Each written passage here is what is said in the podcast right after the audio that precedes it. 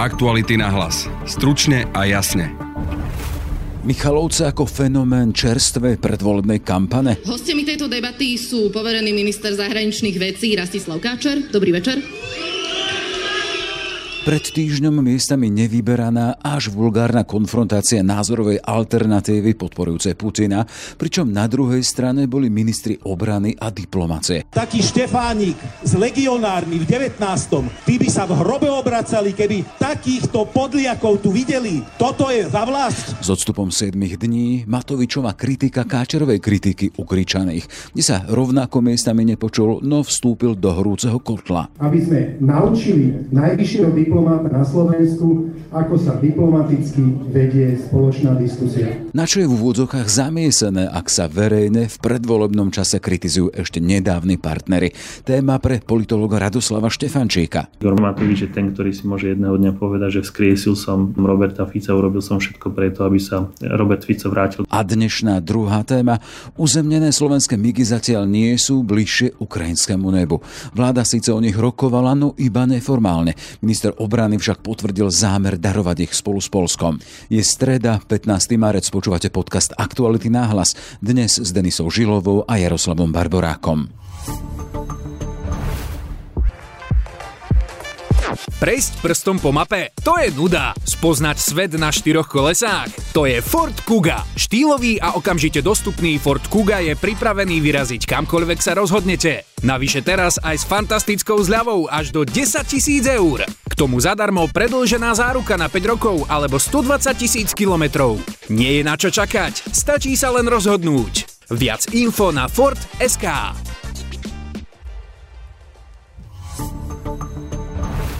Michalovce, ani nie 40 tisícové mesto, necelých 40 kilometrov od ukrajinského Užhorodu. V priebehu týždňa do nich zavítali hneď dve politické návštevy najvyššieho rangu. Najprv dvaja ministri s cieľom vysvetľovať postoj krajiny k vojne. Poverený minister zahraničných vecí Rastislav Káčer. Dobrý večer.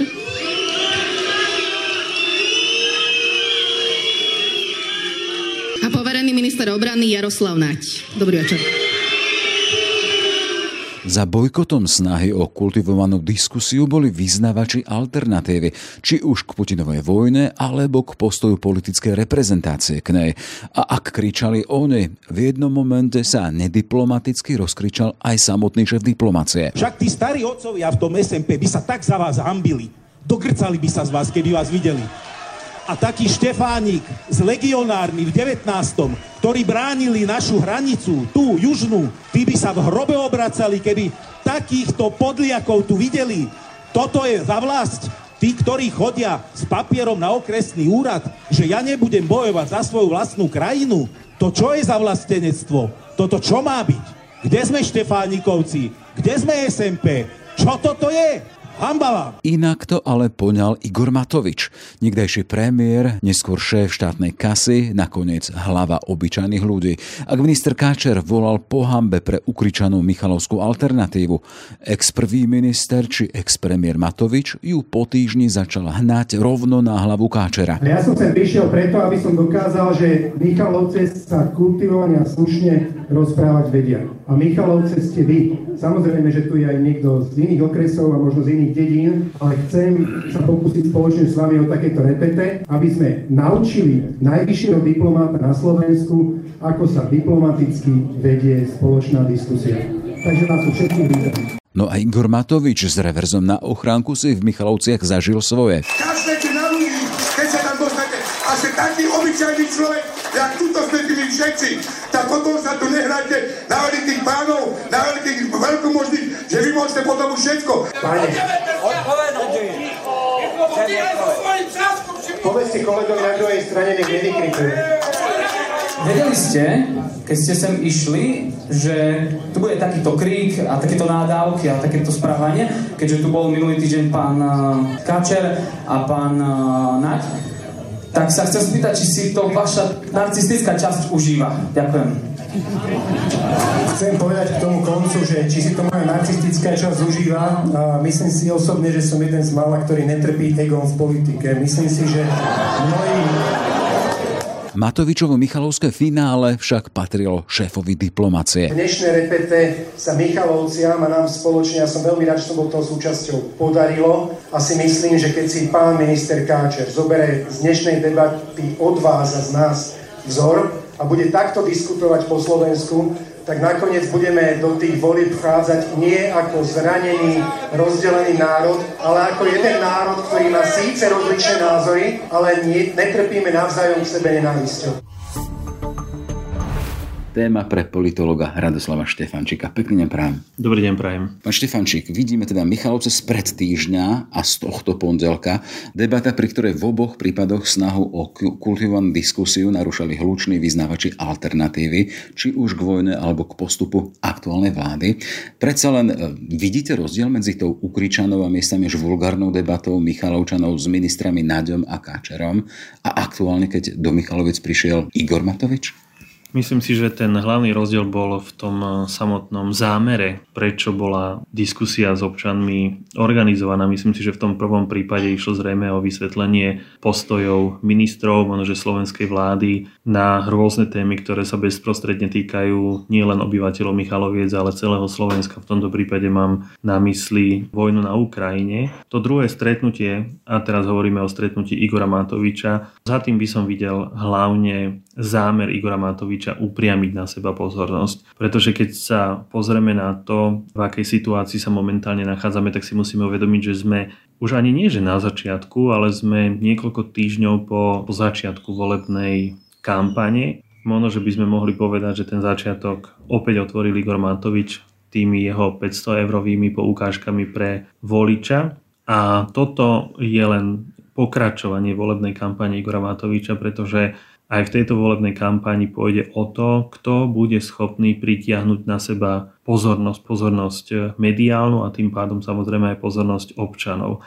Takže za tým stretnutím Igora Matoviča s obyvateľmi Michaloviec a možno aj nejakých ďalších vidím predovšetkým zámer Igora Matoviča upriamiť na seba pozornosť. Keď to nasetíme z toho ďalšieho pohľadu, on využil situáciu, do ktorej nejakým spôsobom sa sám aj teda vtesnal minister alebo šéf diplomácie Rastislav Káčer, keď pred týždňom v podstate vybuchol a tých miestnych, ktorí sa správali naozaj vulgárne, neslušne, boli tam medzi nimi aj niektorí pod vplyvom alkoholu a povedali im aj vážne a aj vulgárne slová. Na to teda zareagoval Matovič, že on taký nie je a chce ukázať, že on je inou tvárou. A chcem sa len spýtať, keď sa takýmto spôsobom kritizujú a vyhraňujú ešte prednedávnom partnery, o čom to je? Čo to je za kampaň?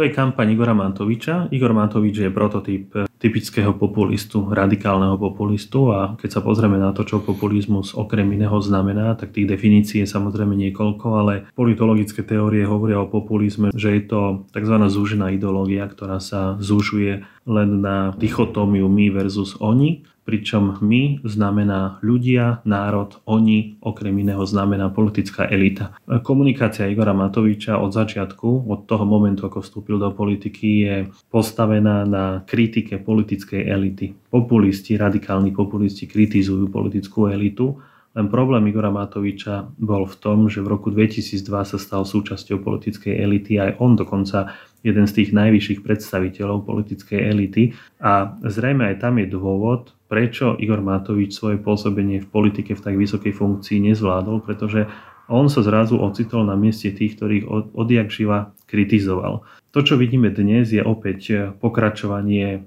typickej komunikačnej stratégie Igora Matoviča, síce, že kritizujem politickú elitu a vzhľadom na to, že ministri alebo poverení ministri Náďa Káčer sú súčasťou politickej elity, tak si našiel v nich nepriateľov a pokračuje v tom. On sa skutočne v tých Michalovciach cítil ako ryba vo vode, pretože už sa nepovažuje sám seba za súčasť politickej elity, už stojí niekde na druhej strane presne tam, kde stoja ľudia, ktorí v tom publiku sedeli. Takže on tým, že nestal na pódiu, tým, že nesedel niekde v kresle odčlenený od publika, ale že bol ako keby súčasťou toho publika sa definuje ako jeden z tých mnohých, ako súčasťou toho národa, tej spoločnosti, respektíve súčasťou tých uh, obyčajných ľudí.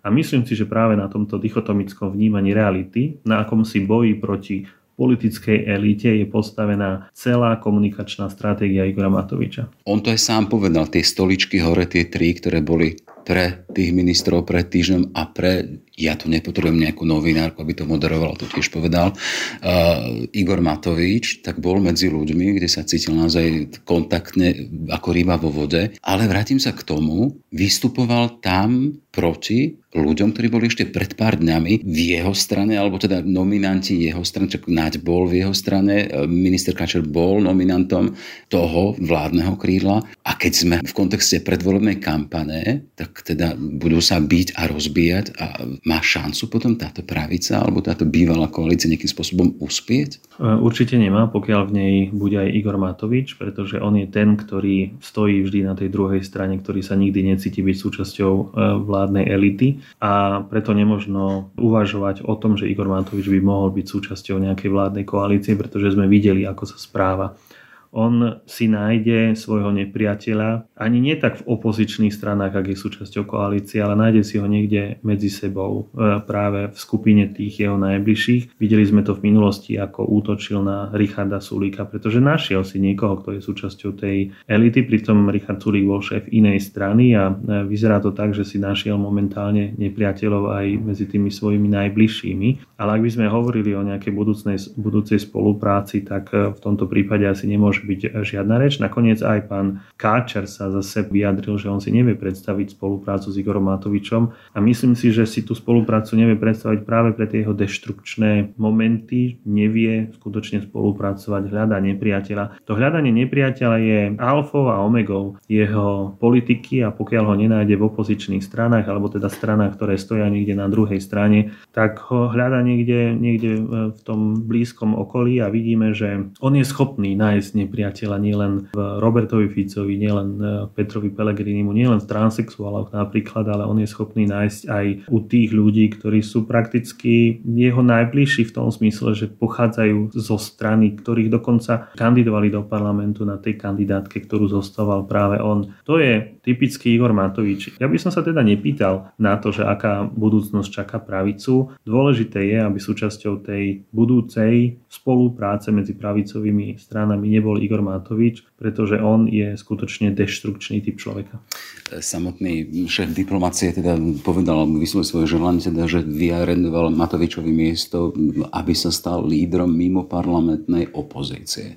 Presne tak. Pre Slovensko by bolo najlepšie, keby bol Igor Matovič lídrom mimo parlamentnej opozície a ideálne so stranou, ktorá nezíska ani nárok na to financovanie, to znamená strana, ktorá nezíska 3%, pretože myslím si, že cieľom každej dobrej vlády by, malo byť, by mala byť integrácia spoločnosť, nie rozdeľovanie, nie také to dichotomické uvažovanie, aké, uvidí, aké vidíme práve v prípade Igora Matoviča. Kto z toho môže mať úžitok, ak vidíme túto, že sa hádajú svoji, ešte nedávno svoji partnery, na druhej strane e, máme zábery tých predvolebných mítingov Roberta Fica, kde Helena Vondračková spieva Sladké vábení. Tieto stretnutia Smeru boli typické práve pre politiku tejto politickej strany bez ohľadu na to, či hovoríme o smere ako koaličnej strane, vládnúcej strane alebo opozičnej strane myslím si, že to sú stretnutia, kde neexistujú nejaké konflikty, pretože Robert Fico veľmi dobre vie, do akého prostredia ide. Miestni teda ľudia, ktorí sú súčasťou toho publika, sú zrejme podovážaní autobusmi, takže on tam ide na istotu a keď sa náhodou objaví nejaký rušivý element, tak už vyťahuje na neho v úvodzovkách parazoly, tak ako sa on vyjadril.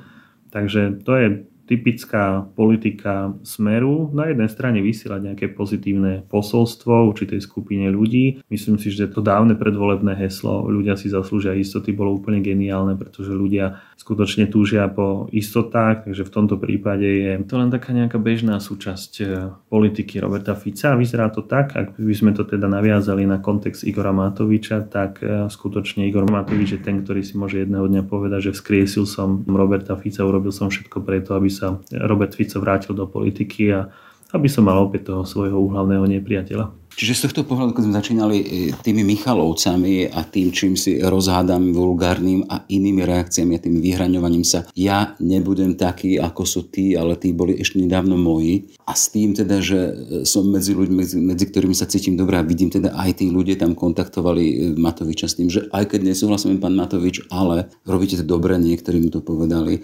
dali si nám dôchodcom viac peňazí a on tam sa na nich usmiel, spolu sa fotili. Na druhej strane vidíme Roberta Fica, ktorý tiež sa cíti medzi svojimi, dobre teda hovoríte, dovezenými, že máme čakať takú, že kontaktnejšiu kampaň? Určite áno, nakoniec kampaň sa bude realizovať v letných mesiacoch, takže myslím si, že od tých kultúrnych domov sa vrátime k nejakým tým dedinským zábavám, tým rozličným letným podujatiam, ktoré obce zvyknú usporadúvať, takže môže sa stať, že na nejakom jednom podujatí sa stretnú napríklad Kotlebovci a Uhrikovci vedľa, vedľa seba a popri tom na nich bude, ak nie spievať Helena Vondračková, tak zrejme tam bude nejaká iná e, odrhovačka takýmto spôsobom e, bude lákať ľudí. Ale vyzerá to tak, že vzhľadom na to, že spoločnosť je jednak e, rozdelená, ale skutočne zažívame vážne témy a tie vážne témy alebo prístup k vážnym témam nakoniec rozdeľuje spoločnosť, rozdeľuje politikov, takže určite treba čakať kampaň, ktorá mm, sa nebude dať nazvať ako, ako taká nejaká pohodička. Toľko teda Radoslav Štefančík, politolog Ekonomickej univerzity. Druhú tému dnešného podcastu, tému osudu slovenských migov, pripravila Denisa Žilová. Otázka odovzdania migov na Ukrajine stále nie je vyriešená. Za ich odovzdanie máme dostať 900 miliónov eur. Témou sa dnes zaoberala vláda, no podľa ministra obrany Jaroslava Nadia len neoficiálne. Vôbec sa o tom e, e, oficiálne nerokovalo, mali sme substantívnu e, neformálnu diskusiu, kde sme hovorili, ja som informoval o ponuke, ktorú Slovenská republika má, pán náčelník generálneho štábu hovoril o technických aspektoch, diskutovali sme neformálne ako vláda o, to, o tomto bode. Eh, a tiež som povedal, že ešte čakáme nejaké ďalšie vstupy od zahraničných partnerov a preto ani ten bod nezaraďujem na rokovanie vlády. O odovzdaní by mohla vláda rozhodnúť v najbližších týždňoch. Bude to vtedy, keď budeme mať všetky veci k dispozícii. Opakujem ešte raz. Prebiehajú medzinárodné rokovania ešte. Keď budeme mať všetky veci k dispozícii, tak predložím materiál na rokovanie vlády. Včera som bol v Národnej rade. Diskusia dvojhodinová veľmi dobrá vo výbore. E, tiež som poskytol všetky informácie, aj opoziční politici ocenili vlastne tú ponuku, ktorú sme dostali, ale zároveň sa všetci zhodujeme, že je potrebné pomáhať Ukrajincom e, zachraňovať ľudské životy. Keď budú všetky veci k dispozícii, tak to predložím na rokovanie vlády. To platí. E, v tomto momente nebudem špekulovať, keď to bude, lebo neviem. Rokujeme, dávame dokopy veci. MIGI by sme mohli odovzdať spolu s Polskom. My sme sa dohodli s polskou stranou. Poliaci nás, nám odpovedali pozitívne, že to chcú robiť s nami. Minister práce Milan Krajniak zo Zmerodina podporuje odovzdanie MIGov. O problematike súvisiacej s MIGmi moje stanovisko sa nezmenilo. Myslím si, že pre Slovensko je výhodné, aby sme za tých podmienok, o ktorých hovorí pán minister obrany, tieto MIGy posunuli Ukrajine a dostali za to dostatočnú kompenzáciu. Dodal tiež, že vláda musí rozhodnúť v súlade s ústavou. Čaká na právnu analýzu od ministra Nadia, ktorá potvrdí, že vláda môže o vojenských strojoch rozhodnúť. Mali sme debatu o kde nás pán minister obrany informoval, že ešte prebiehajú nejaké ďalšie rokovania. Keď budú uzavreté, potom budeme vedieť povedať viac. Mám na to pomerne jasný názor a jasné stanovisko, ale na to, aby som vám ho mohol prezentovať, potrebujem k nemu ešte nejaké ďalšie podklady ktoré budú závisieť od tých informácií, ktoré pán minister obrany má ešte zabezpečiť. Keď ich zabezpečí, potom sa budem vedieť k tomu vyjadriť. A zatiaľ to nebudem verejne komentovať. Rovnaký postoj má aj ministerka investícií Veronika Remišová.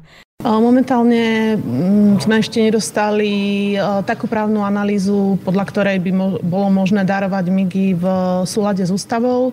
Prebiehajú diskusie za nás. Čo sa týka politického stanoviska, moje stanovisko je úplne jasné. Myslíme si, že MIGI Slovensku už neposlúžia a mali by sa, mali by sa darovať Ukrajine. O to viac, že za ne môžeme dostať kompenzácie, ktoré pomôžu Slovensku. Pán premiér musí predložiť jednak právnu analýzu, ale nájsť spôsob, ktorý je v súlade s ústavou, tak, aby vláda Slovenskej republiky mohla darovať tieto migy. Ministerka Remišová na ďalšom rokovaní vlády očakáva návrh, ako migy poslať v súlade s kompetenciami poverenej vlády. Všetci ministri sú jednotní v tom, že zdieľajú postoj, že darovať migy v prvom rade neznižuje obrany schopnosť Slovenskej republiky a je to dobré rozhodnutie, pretože MIGI lietať už nebudú, či bude premiér e, pán Pellegrini alebo či bude premiér pán Fico. Jednoducho e, MIGI sú uzemnené a lietať nebudú. E, samozrejme, v čom sa rozchádzame, je spôsob,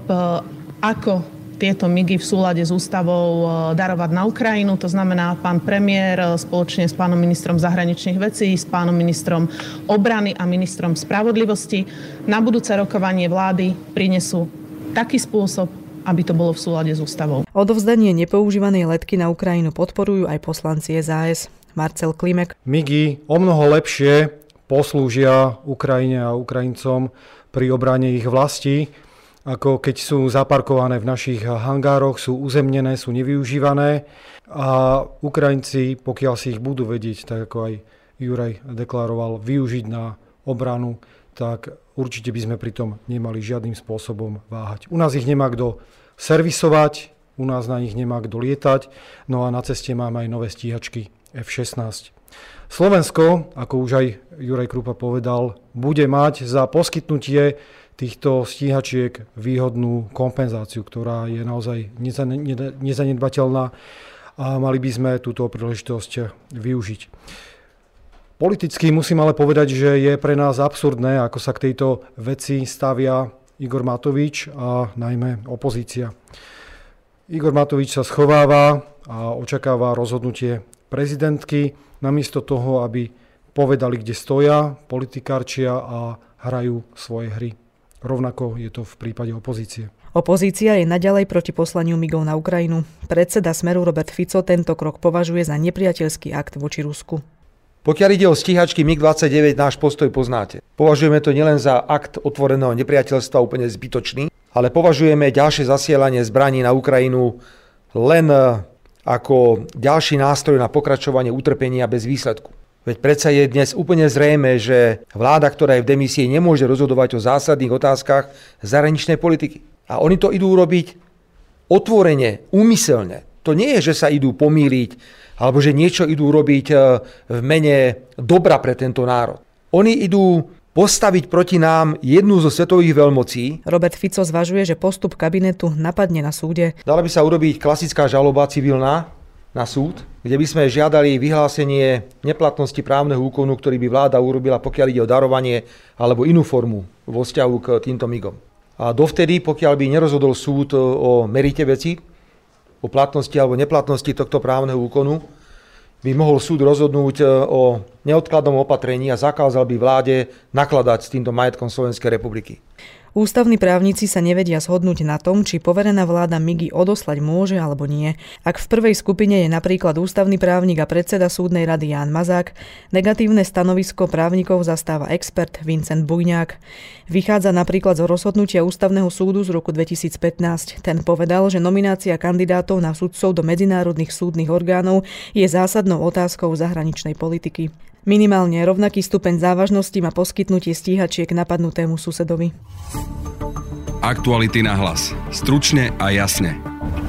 Sme v závere. Za pozornosť ďakujú Denisa Žilová a Jaroslav Barborák. V najbližšom ráno náhlas si môžete vypočuť rozhovor so šéfom diplomacie Rastislavom Káčerom. Igora Matoviča by najradšej videl v pozícii lídra mimo parlamentnej opozície. Aktuality na hlas. Stručne a jasne.